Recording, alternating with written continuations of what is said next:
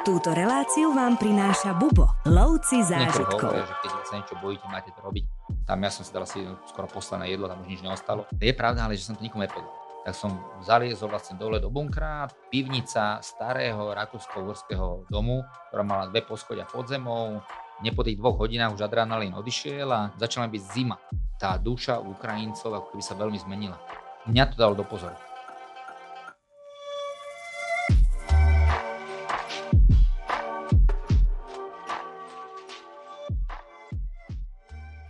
Dneska tu po dlhšej dobe zase môžem privítať Luboša Felnera, nášho šéfa. Ahoj Luboš. Ahoj, čaute.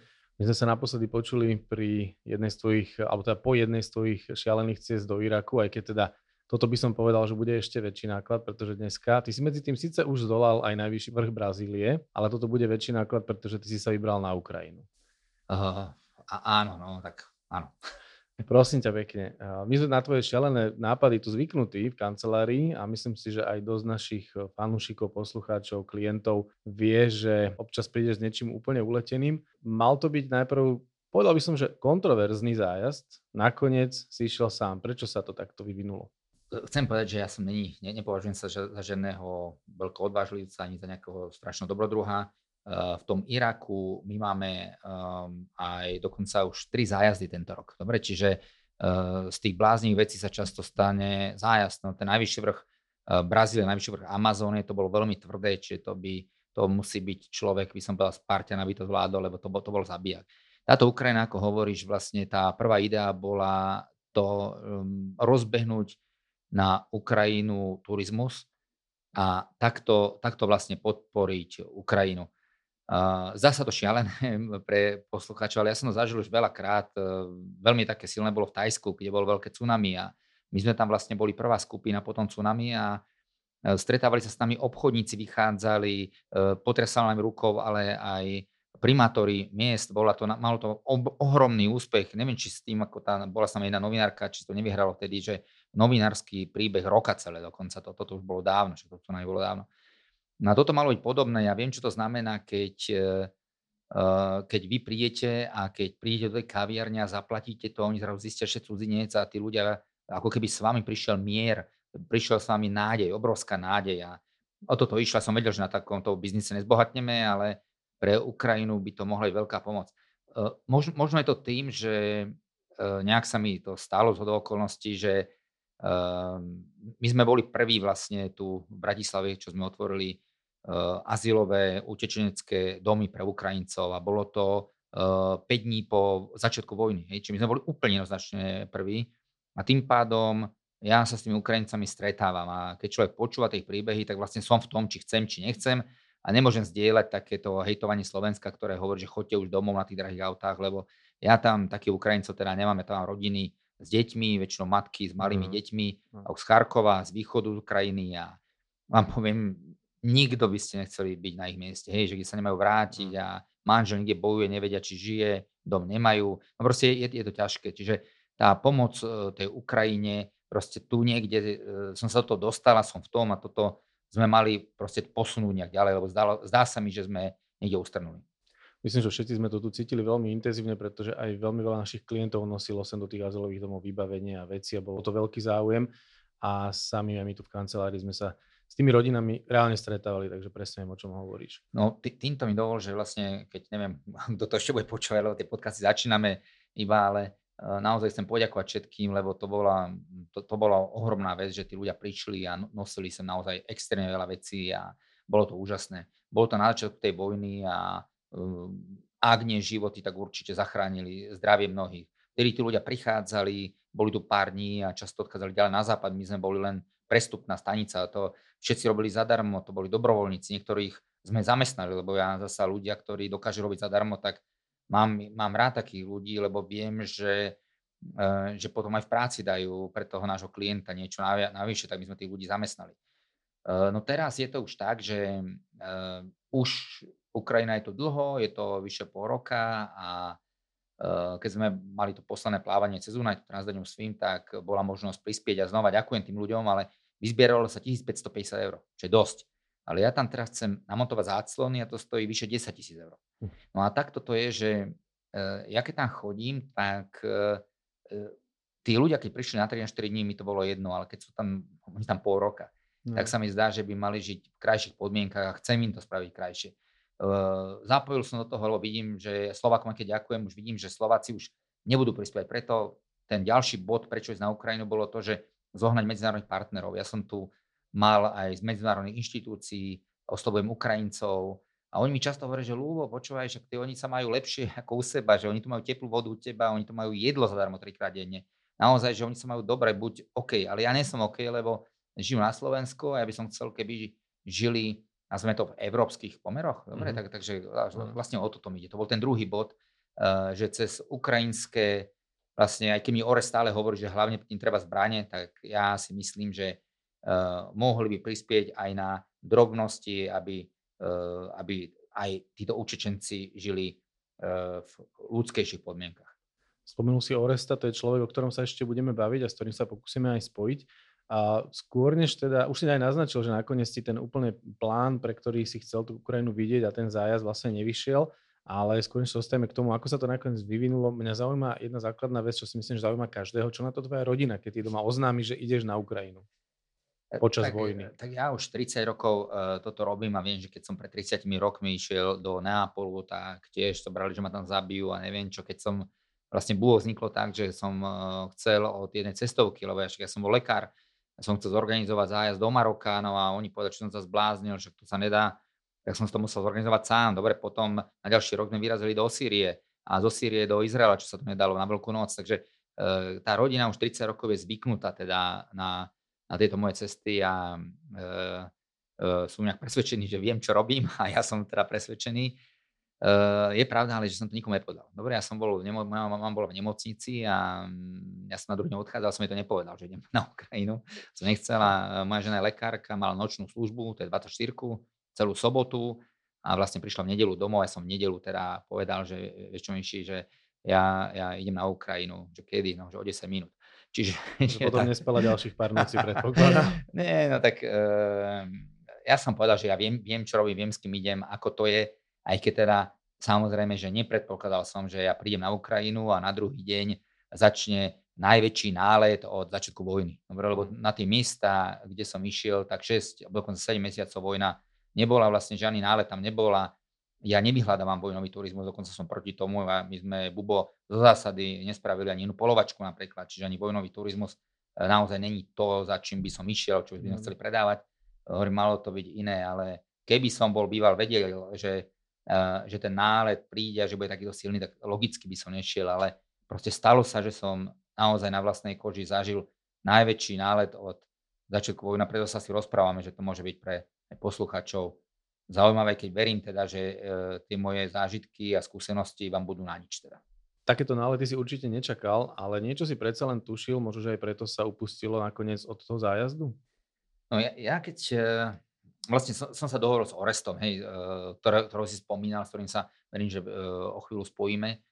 On je v Lvive a vlastne s tým Orestom som sa stretol prvýkrát na online diskusii, bolo to v marci, to bolo pár týždňov potom, čo začala vojna, je to mladý právnik, ktorý ma úplne nadchol tým, že veril vtedy, že Ukrajina vyhrá v tej dobe, teda málo k tomu veril a Ores hovoril, že oni, oni vyhrajú a uh, výborne rozpráva anglicky a je to jeden eh, veľmi fajn chalan, eh, veľmi cestovaný, má precestovaný skoro 130 krajín, čiže naozaj veľa. A vlastne ja som v takom klube najcestovanejších ľudí sveta a potom sme sa osobne s Orestom teraz stretli v polovici septembra, no a tam sme sa už dohovorili, že podnikneme spolu tú cestu na Ukrajinu a že vlastne gros toho výťažku pôjde na charitatívne, charitatívne ciele. Dobre, že, že podporíme takto Ukrajinu, ale keď už sa to blížilo, tak vlastne e, zrazu Ukrajinci na 70 Putina e, napadli ten Kerský most, alebo ako to Ukrajinci volajú Krymský most. A čiže keď som sa toto dozvedel, tak my sme mali prihlásených ľudí, tak som povedal, že všetkých, všetkých rušíme, ale ja už som bol s e, Orestom dohodnutý, Orest prišiel do Bratislavy, mm-hmm.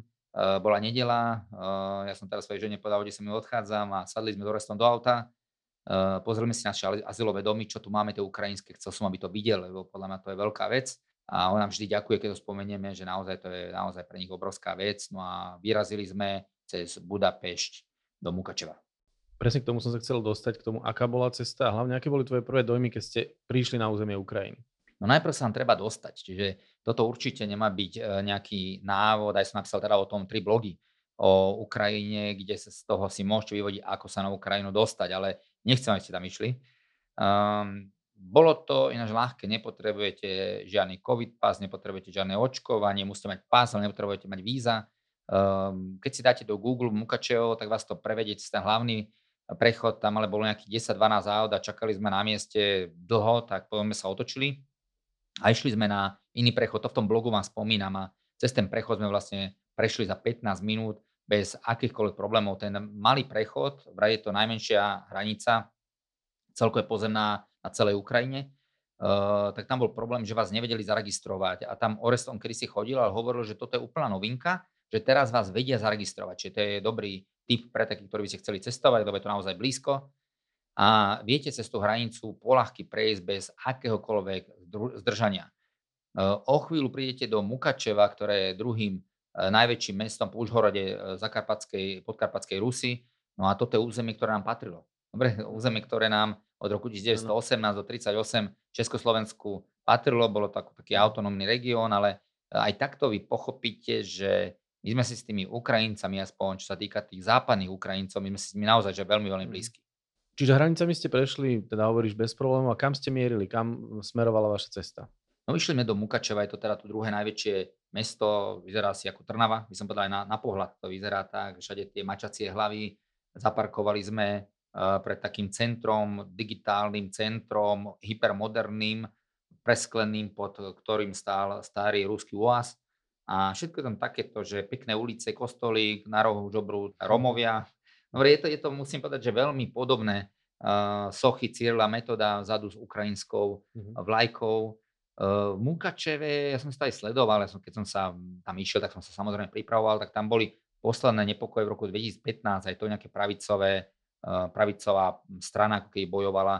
Uh, takže nálety tam nehrozili, všetko bolo bezpečné. No a Skočili sme na večeru, v Budapešti sme nasadili ešte Orestovú manželku Martu, ona robí takú kurátorku umenia a propaguje to vlastne, aby svet stiahol ruské umenie a na tie isté miesta dal ukrajinské umenie a vysvetlil to tým, že Rusi mali šancu zvrhnúť svoju vládu a Ukrajinci to spravili. Oni mali dve revolúcie mhm. a spravili to a vlastne bojujú za demokraciu a za vstup do Európskej únie, kdežto Rusi to nespravili a tak za to mám píkať. Dobre, to je vysvetlenie. Mm. Každopádne sme sedeli v tej reštaurácii, dali sme si taký výborný maďarský guláš, lebo tá strava je rakúsko-horská. Mm. A zrazu eh, Marta pozrie na mobil a hovorí, že je nálet. Ja hovorím, že jak je nálet, čo, tuto, čo viem, tak v živote nálet nebolo. V začiatku vojny tu nič nepadlo do Mukačeva, to je úplne od, od ruky. A ona, že teraz je nálet, že tu je červená zóna, mi to ukázala a uh, hovorí, že musíme sa skovať niekde do vera dverí, niekde musia byť, nesmie tam byť okno, musia byť z dvoch strán steny, máme mhm. ideálne z dokrytu, pozeráme, reštaurácia otvorená, boli sme na takom dvore, e, tak musím povedať, že bol to pre mňa riadny šok, lebo e, išli sme na Ukrajinu, Oroz hovorí, že Lubo, uvidíš, to, je, to vyzerá v Bratislave ten Lviv, to budeš, budeš náčenia, sú kaviarne otvorené, že tí ľudia dokonca, by som povedal, že až zle, že zabudli sme na vojnu. To musím práve povedať, že to je až no. také smutné, že sa no. to stalo ich denno, dennou rutinou. Áno, to je, eh, ale toto neviem, či je rutina. To podľa mňa naozaj, že bolo unikát. Aj keď tá Marta doletela, ona doletela z Kanady, predtým Ore z Ameriky. Dobre, čiže oni cestujú. To sú ľudia, ktorí pre Ukrajinu robia veľmi veľa. Sú to vzdelaní ľudia, ktorí pomáhajú jej na, takto, na, na takomto, na, mm-hmm. takomto fronte. Skôr som myslel tých bežných ľudí, keď hovoríš, že majú aj aplikácie, kde vidia vlastne potenciálny útok? Áno, vlastne bez, už teraz vidím, aká je vojna, že mm, k tomu sa asi dostaneme, že vlastne keď človek vyhodí elektrínu v meste a e, odpadne ti signál alebo data, tak tí ľudia skončili. Dovtedy nikto nepozerá na oblohu, dobre, to som len nepozeral, či niečo neuvidím letieť, uh-huh. ale no, oni pozerajú do apky. Áno, vidia vlastne, čo sa deje, majú množstvo informácií, množstvo dezinformácií, dobre, čiže uh-huh. je tam taký, by som povedal, riadny, riadny chaos. Každopádne toto by som povedal za pol hodinu, za hodinu to prešlo a e, do Mukačeva samozrejme nič nepadlo ani, ani teraz, ani doteraz Čiže to bol, by som dal, že plány poplach, ale aj toto má nejak, uh, mňa to dalo do pozoru. Uh-huh. Bez tohoto ja by som ani nevedel na druhý deň, že niečo je možné, lebo ja som tam išiel s tým, že naozaj boli tie nálety, keď sa začala vojna a odtedy vlastne sa nič nestalo a Rusko bojuje vlastne na fronte, na východe a, a tu nebojujú. Čiže ja som tam išiel s týmto. Každopádne z Mukačeva sme vyrazili cez Karpaty, išli sme cez Karpaty, kde moc zvierať není, preto lebo Ukrajinci majú teraz bráne, tak všetko vystrieľajú a zjedia. Dobre, to som nemáte tu medvede? Už my to máme. No, že nie, že žiadne slovenské medvede na Ukrajinu nejdú, lebo tam iba raz prídu. Uh-huh. No a prešli sme a vlastne vošli sme v noci do Lieva. Tam bolo tiež cez také záterasy, bun, také cez bunkre. Viete, no tak ja chodím, ja som bol v Jemene, v Somálsku, v Iraku, dobre, v Afganistáne veľakrát, že uh, áno, na tých svojich cestách som sa stretol s rôznymi takýmito vojenskými záterasmi, či je to pre mňa také, že normálne. Ale tu bol tiež zákaz vychádzania a my sme tam prišli pol hodinu pred polnocou a to už človek má zákaz pohybu, ale mm-hmm. Orest eh, je oficiálny ambasádor mesta Lviv a mali vybavený ten preukaz a Martu a mňa našťastie nekontrolovali. Mm-hmm. Takže sme bývali, sme, býval som u Oresta v jednom prekrásnom starom dome so štvormetrovými stropmi, so schodiskom presvetleným, ktoré som si fotil. No musím povedať, že bolo to také veľmi, veľmi príjemné a Lviv mi hneď na prvý pohľad pripomínal Odesu alebo Bratislavu. Uh-huh. Ale, ale je, je, je väčší ako Bratislava možno to centrum, čo sa týka historických budov, je dokonca krajšie. No a vy ste mali vlastne dohodnuté stretnutie s niekým v tomto meste? My sme mali dohodnuté, vlastne to nebolo len tak, že by som išiel tam eh, na, na blind, ale keď uh, sa stala tá provokácia Kerčský most a um, to, čo rozprávali Rusi v parlamente, tak som sa rozhodol, že idem teda sám si to pozrieť predtým, ako tam zoberiem ľudí. No a teda nezoberiem v, tej, v tejto chvíli. Ale mali sme uh, stretnutie so šéfom vlastne Lívského turizmu s Vitaliom, s ktorým si teraz píšeme a ktorý aj dnes, keď sme volali, tak hovorí, že stále v kryte, že oni sú ako turistické byro, sú stále v kryte a e, žiadal ma o 20 uh, e, masiek, preto lebo Rusi stále vyhrožujú vlastne taktickými jadrovými zbraniami. Dobre, no. je to, je to, to, je, to je ďalšia vec, ktorej som sa ja, ja dosť bál, že keď niekto pustí na nejaké takéto mesto jednu takúto taktickú zbraň, tak to je, je hneď po meste, to vieme. Že ja som teda bol v Hirošime, aj v múzeu Hirošime, aj ty si bol. Áno, chodíme tam. My dvaja, my dvaja vieme, že čo to je a hovorím, že tam by mal každý jeden ísť si to pozrieť, lebo tam sú um, makety mesta pred výbuchom a minútu po výbuchu. A keď to človek vidí, tak, uh, tak si povie, že toto je zlý smer. Absolútne súhlasím, no. je to ako v zlom sne. Ako to múzeum stojí za to, aby človek pochopil, ale zároveň odtiaľ odchádzaš naozaj so zmiešanými pocitmi a so stiahnutým hrdlom. No, jak hovoríš, a, čiže toto bola vec, kde uh, že bál som sa, no, mal som, mal som, mal som teda uh, veľký rešpekt, ale s týmto Vitaliom som mal stretnúť a ďalšiu noc som mal vlak do Kieva, kde som sa mal stretnúť s ministerstvom, vlastne so šéfkou turizmu. A to vlastne oni preberajú na vládnej úrovni etický turizmus, sme mali byť e, my Bubo ako pionieri, lebo nejaké polské cestovky už robili výlety do Lviva, lebo Poliaci si myslia, že Lviv je polské mm. mesto medzi nami. A, uh, ale vlastne ten etický turizmus sme mali byť prvý. Sme chceli vlastne stanoviť uh, nejaké, nejaké šablóny, podľa ktorých budeme, aby sme robili niečo, čo je v súlade so slušnosťou, ktorú si povieme, vlastne na, na nastavené pravidla. Dúfam, že Poliaci nemajú v pláne anektovať. Mňa ešte, vieš čo zaujíma? Strach si spomínal, že menil sa ten tvoj pocit, lebo evidentne, keď si tam vyrážal, tak si asi, asi taký strach ešte nemal. Ale v Mukačeve už prišiel prvý nejaký výstražný prst a potom si prišiel do Lvova, takže ako to bolo so strachom, čo si cítil? Uh, ako som na začiatku povedal, že ja si nepripadám ako nejaký hyperodvážny človek a uh, mám také, že uh, sa bojím malých psov, už ne až toľko, lebo už mám druhého takého malého psa, a viem, čo som nosím bublinu. No, ja bojím. a, čiže e, či už sa prestávam bať a aj ľudia, ktorí hovoria, že keď sa niečo bojíte, máte to robiť. A možno, že toto je e, taká moja, že čas povahy, že ja sa nebojím. Akože to som sa, aj keď som malý, som sa nebál. Ani teraz respektíve hovorím, že hovorím vám, že nebojí sa len blbece, to je, to je mm-hmm. také jedno moje heslo, ale uh, skôr, že u mňa to že ľudia niektorí zamrznú, hej, keď sa boja. U, na, u mňa nie, mňa to vlastne začne myšlienky rýchlejšie ísť a vlastne čím horšia situácia, tým frčím a vlastne ma to len nakopne ma to k nejakej robote. Čiže tu ja celý čas som sa nebál, možno, že aj na tých blogoch, na tých fotografiách vidíte, že sa usmievam, že to vidíte, že som normálne, hej, že samozrejme som tam nesmial dobre, alebo takéto veci, ale um, ale proste, že nemal som ten strach. Jediný, čo som mal strach, je to, keď som naozaj utekal z Ukrajiny, lebo e, som si myslel, že Rusi neprestanú a Bielorusko je veľmi blízko, aj veľmi blízko Kieva, veľmi, mhm. veľmi blízko Lviva a som to tak počítal, za 5,5 hodiny by vedel byť Lukašenko v Live. A ja som uh, vlastne išiel vlakom do Polska, no a ten vlak meškal 5 hodín, tak uh-huh. vtedy som bol, že idem v noci, čakali sme nočný nálet a vtedy som sa cítil taký, že nemám to pod kontrolou. Kdežto v tom bunkri, v tom bunkri ja som proste si prišiel, som si vyhľadol okno a vedel som, že ktorým smerom je a čo, a keby tam buchla raketa, že to má človek takú smolu, tak som vedel, že to vyhrabem a idem tomu oknu. Akože. Čiže ja som tak, že skôr by som povedal, že som uvažoval že systematicky tak, ako inžinier. Inžinier sa chvália. Takže uh, a, a možno to aj na tých fotografiách, že keby som mal strach, tak neurobím také fotografie. Že ja som tam bol mm-hmm. jediný, lebo po, po, po roka tam nikto nebol, tým pádom nikto, tam nebol žiadny novinár. Mm-hmm. A uh, ja som tam bol naozaj jediný aj v celej radnici, aj v týchto bunkroch a tie uh, fotografie sú podľa mňa unikátne, lebo ja akože vášnivo fotím, som vášnivý fotograf. A ja som si vyšiel len tak na prechádzku, dobre, čiže chápem, že keď ide niekto v Líve do roboty na radnicu, tak si nebere foťák, no ale ja som išiel po, po meste, takže som ten foťák mal a uh, podľa mňa je to uh, taký, že uh, zaujímavý dokument, keď si človek otvorí, že správa z ukrajinského bunkra, tak by si to mal vygoogliť. Ty tam aj píše, že vlastne si si nezobral ani žiadne veci, vyšiel si si na ľahko na prechádzku s foťákom. No. no a vtedy sa stalo čo?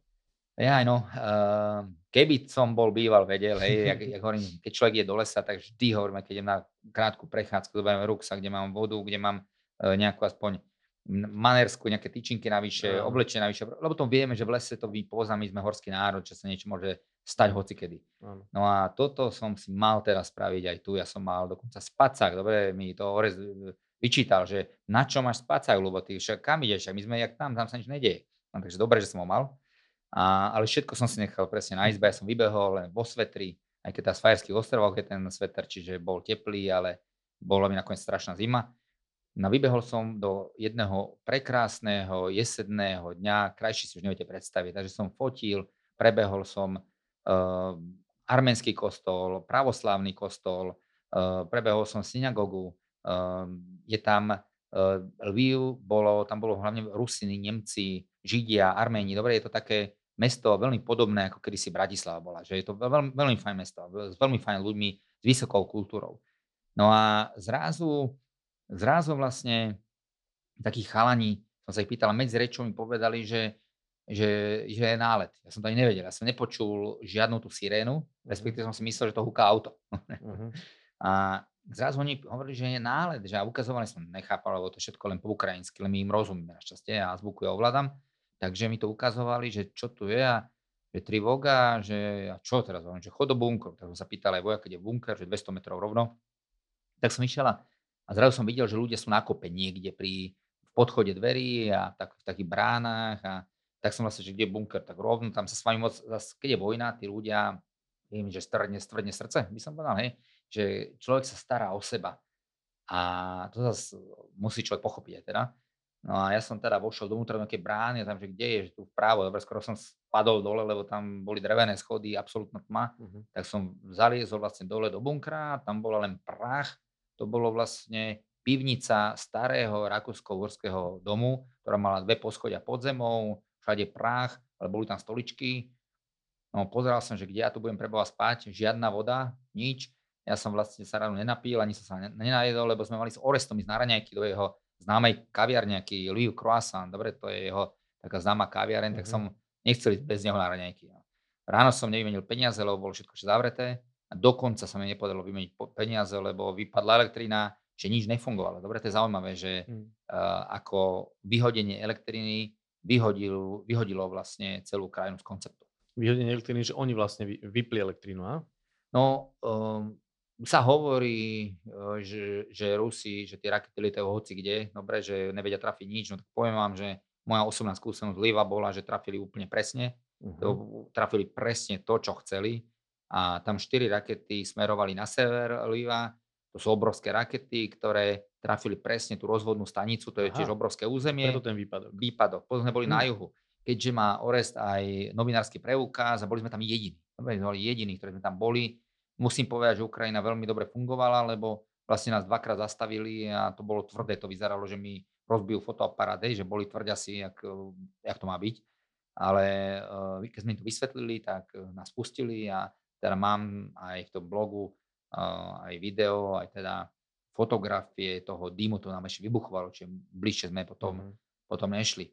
No, vypol, vypol prúd v celom meste, tým pádom všetko skončilo. Dobre, že ten káva sme mali len z rána, čo si spravili predtým, ale kávar nefungoval, mm-hmm. nedalo sa vymeniť, nedalo sa vymeniť tie peniaze, došli sme do reštaurácií, jedina bola otvorená, tam ja som si dal asi no, skoro posledné jedlo, tam už nič neostalo, aj tu som si dal, že šalát a koláč aj všetko, aby som proste do seba dostal čo najviac e, energie. Dobre, to som zjedol všetko, aby som teraz som nevedel, Presne, o koľko dní budem jesť. Tam som sa potom aj napil nejakej vody, ale bolo to naozaj, že signál nebol a Eh, tým pádom dezinformácie. Eh, no, musím povedať, že bolo to veľmi zaujímavé, ale eh, až, až strašné. Dobre, ako mesto vie skončiť, vieš. Rady na cesty, prehliadky miest a originálne blogy z pera najcestovanejších Slovákov. Každý deň nový blog nájdeš v cestovateľskom denníku Bubo. Klikni na bubo.sk lomítko blog. No, ja som ešte zvedavý na pocity z bunkra, ale predtým, vieš, čo ma ešte zaujíma, ty si im nakúkal do tých mobilov, videl si tú apku, že tam to ukazuje nejakú iba, no pres, predpokladám, že nevedia presne, aký je cieľ, ale ukazuje to nejakú zónu, ktorá je potenciálne pod útokom, alebo ako to funguje? Na, na tom blogu tam to mám, že presne ako hovoríš, že preto to Mukačevo bolo, lebo tam bola vlastne celá Ukrajina, tá obrovitánska krajina, ale niekde v strede to bolo, že šedé a ostatné bolo červené. A červené je, že tam môže uh-huh. padnúť. Oni teraz strieľajú jednak niekde z, um, z Čier, jak je Krym, potom znova z mora, že sú lode, uh-huh. sú, v Čiernom more sú lode a z lode vypálili tie rakety. Uh, teraz je veľmi tých iránskych dronov kamikadze, uh-huh. a, ale čo je zle pre Lviv je to, že to aj z Bieloruska lieta, čo je uh-huh. relatívne blízko. A vlastne tie ovzduší a tie správy boli, že 74 rakiet, ale predtým boli, že stovky. Uh-huh. Oni vraj vypustia všelijaké zlé rakety, len aby zahltili teda tú obranu a potom idú tie správne rakety a tie už mieria, kde chcú. My sme aj také babičky tam stretli a babičky hovorili, že rakety 4 prefrčali nad ich hlavami. No, to tam buchlo, to bolo blízko už teda mm-hmm. tohoto, čiže to normálne, že vidíte. V tom vlaku, keď som utekal, tak som stretol takú mladú veterinárku a tá išla 8 ráno z Kieva vlakom a hovorí, že 8.20 tam vpala raketa, ale že vlak pokračoval. Hej, že Eh, pri, vedľa stanice a o 11. znova, ja tú stanicu veľmi dobre poznám Kievsku, no a vybilo to, že okna na tej kievskej stanice, hej, že to sú strašné rany a, eh, a on, oni to rozprávajú, ako keby sa nič nedialo. A Joris rozpráva často, jak e, by som povedal, že my to voláme, lekári to volajú, že disimuluje. Uh-huh. Že keď je ti zle, lebo sú ľudia, ktorí simulujú, ale sú ľudia, ktorí presný opak robia, čiže aj keď je zle, tak ti rozprávajú, že vôbec je to v pohode, je to v pohode. Nepripúšťajú si, nepripúšťajú si ten, mm-hmm. ten zlý stav, čo je dobré teda na uh, pozitívnu mysel a človek nie úplne do depresie. Uh, negatívne je to, keď mu uveríte. Dobre. no. Tak určite o tej opatrnosti netreba upustiť. No vráťme sa ešte do bunkru. Takže dostal si sa do bunkra. Čo bolo ďalej? No, išiel som tam, som si obsadil svoju stoličku, som myslel, že o ňu budem musieť bojovať. A zoznámil som sa vlastne s okolitými, bol tam Roman, ten mal 21 rokov a Oksana 18 rokov a um, ja to aj nazývam niektoré fotografie, že láska v bunkri. Tí, oni sa k sebe túlili, boli príchylne nejakou dekou, bolo vidno, že oni boli teda viac pripravení na pobyt v bunkri ako ja. Uh-huh. Nevedeli im povedať, ako dlho to bude, ale potom sme sa dostali, že vlastne najdlhší pobyt bol ten na začiatku vojny 5 hodín, ale už teraz majú apky, vtedy nemali nič. Teraz majú apky, také dve apky som si tiež stiahol. A a vlastne nakoniec to trvalo 4 hodiny. To sa zdá, ale mne po tých dvoch hodinách už adrenalín odišiel a začala byť zima, som sa nevedel zohrať. Dobre, tak vlastne ja tam vlastne ukazujem dva bunkre. Jeden bol tento, čo vlastne bunker nebol, čo bol taký nejaký Uh, dole sme išli v dome, pivnica, pivnica skôr, taká pivnica, stará, pre, prekrásna ináč, viem si predstaviť, že mohla byť dobrá vidná pivnička. Uh-huh. No a oproti som išiel do radnice a Orezný potom hovorí, že čo si ty, že prvý objekt, čo by Rusi trafili radnica. Ne? No ale to bola luxusná, teda luxusný bunker ozajstný, tam to bolo hlboko pod zemou, ja tam mám aj také video z toho. A z toho vidíte, že tam to bolo presvetlené, či žiadna tma jak tu a bolo tam Wi-Fi. perfektné Wi-Fi, také som ani v Live nemal nikde inde.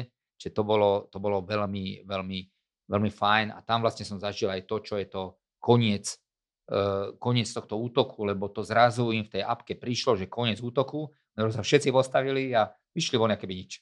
Dobre, mm-hmm. keby sme tam sedeli do láka a vyšli von a vyšiel som von, svietilo slnko a Ukrajinci ako keby na schvál chceli ukázať, že Putin, my sa ťa nebojíme, vyšli von a tie ulice boli plnšie ako v Bratislave. Bolo to akože veľmi pozitívne to bolo. Až po, po chvíli, keď prídete na kávu a chcete kávu a nefunguje, nefunguje káva. No ty aj veľmi zaujímavo opisuješ ten návrat do normálu toho mesta. Ale mňa teda zaujíma, zrejme sa ti nepodarilo tvoje stretnutie a napriek tomu, že sa mesto začalo vrácať do normálu a život e, pokračoval ďalej, ty si sa predsa len rozhodol odísť.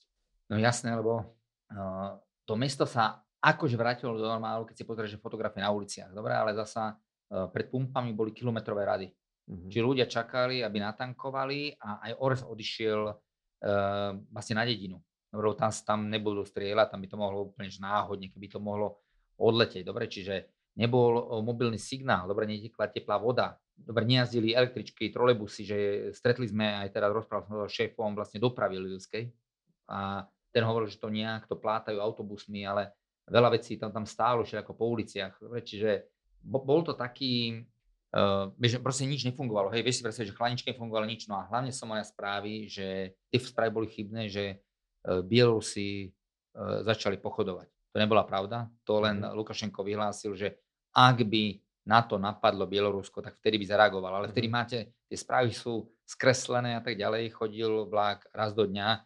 17.48, čiže vlastne ja som sa rozhodol, že zmením tú svoju cestu do Kieva, že ju zmením Eh, vlastne na odchod do Polska. Uh-huh. Tam chodí väčšina utečencov.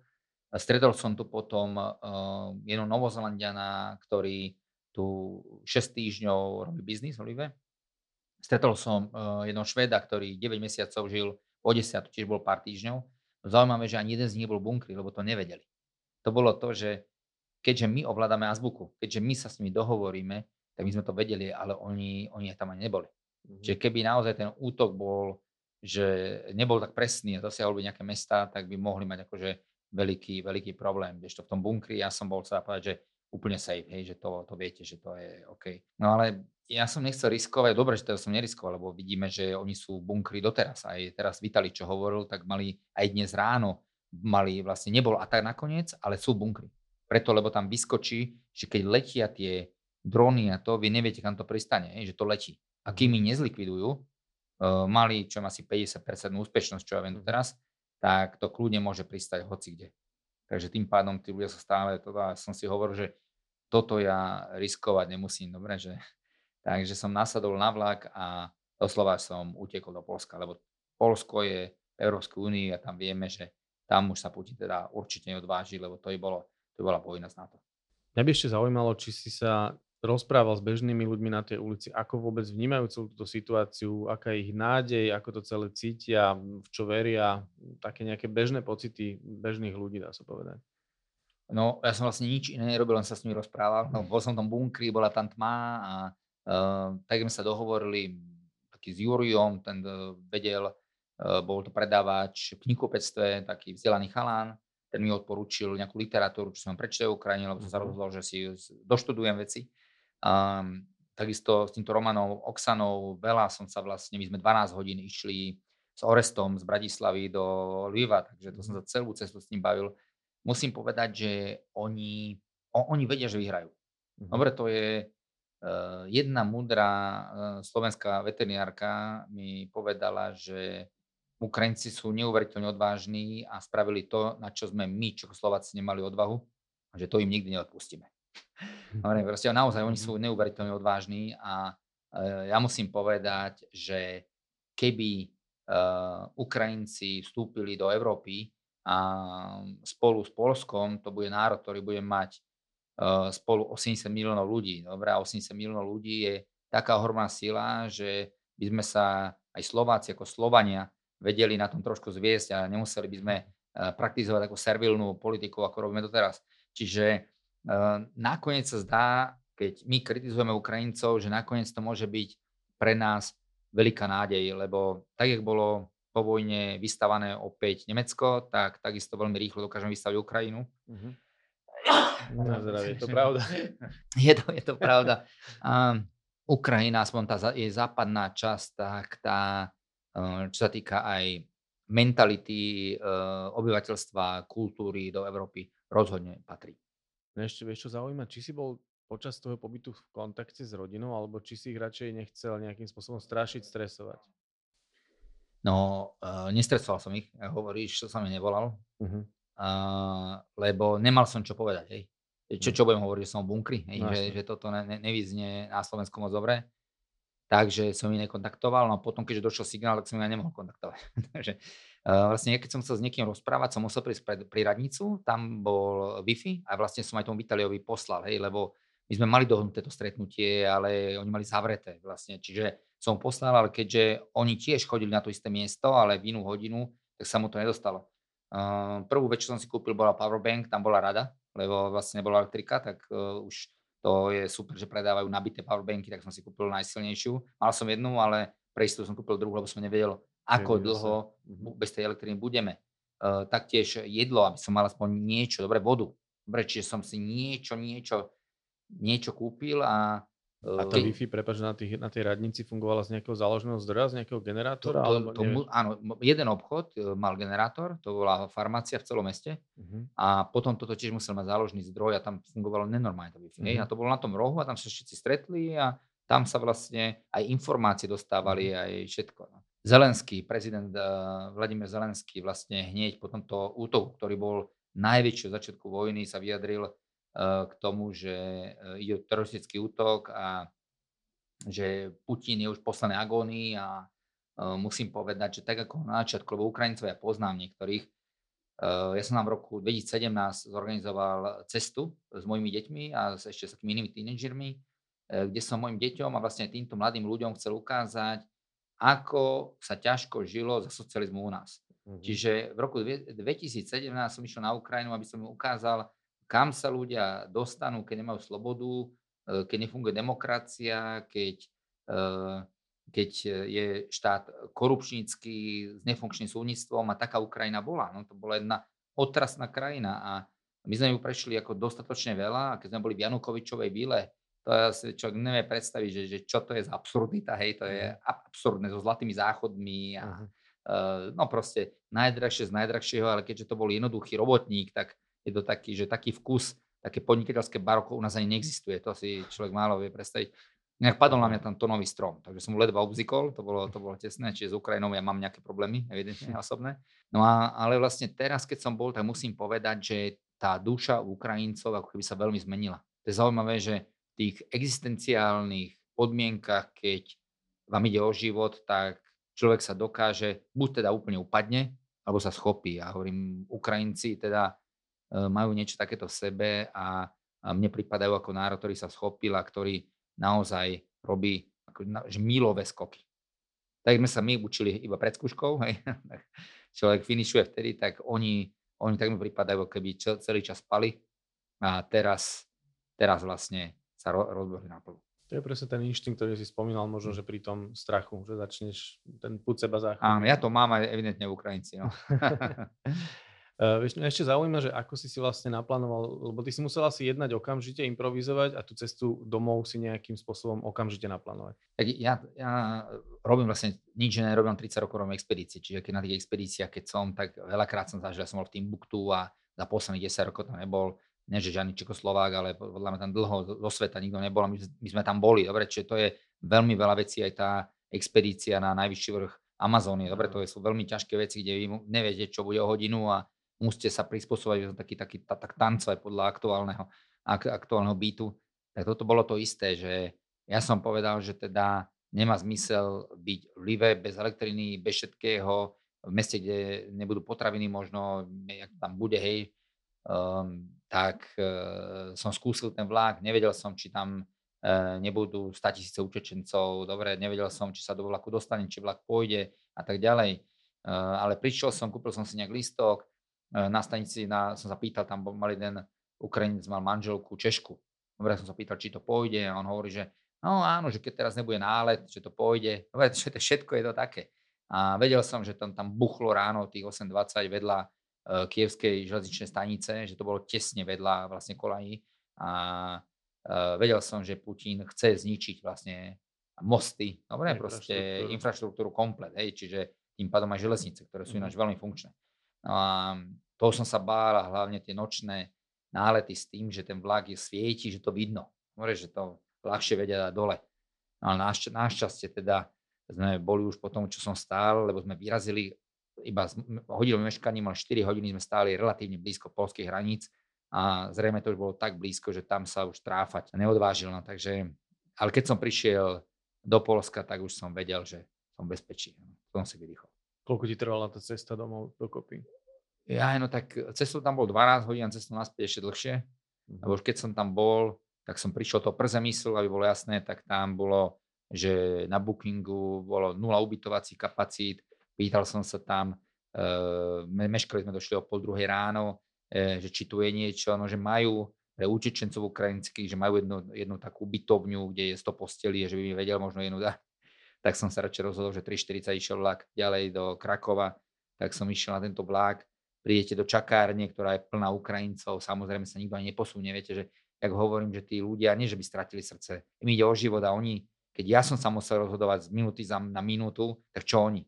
A oni majú kufre a idú, možno sa už nikdy na Ukrajinu nevrátia. Im to v žiadnom prípade nezazlievam, ale je to tvrdé, dobre, obrovská zima, tak som nastavil na vlak a e, prišiel som ráno, nejaké 7 som prišiel do Krakova, Pozrel som si konečne Krakov, ešte po, som tam tiež nebol, ako Live som nebol pár rokov, tak aj Krakove, krásne mesto, um, ktoré odporúčam každému.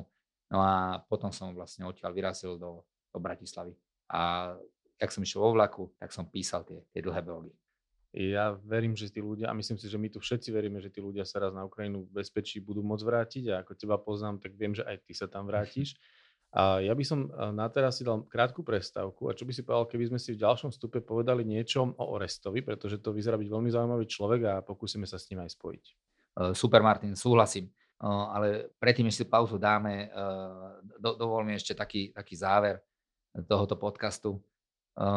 Je, je jedno, čo si myslíme, vieme, že Rusi začali, ale vieme, že stáme provokácie z druhej strany, ale o, o toto nejde Ide teraz o to, že tí Ukrajinci, matky s tými deťmi potrebujú pomoc a ja by som chcel tých, čo to počúvajú, vás vyzvať, aby ste sa na to pozerali a verte, ako som už na začiatku povedal, že by ste nechceli byť v ich situácii a myslím si, že je našou povinnosťou ako susedov, ako Slovanov e, týmto ľuďom pomôcť, že keď aj len drobnosťou to dokážete, tak to prosím urobte. Ďakujem.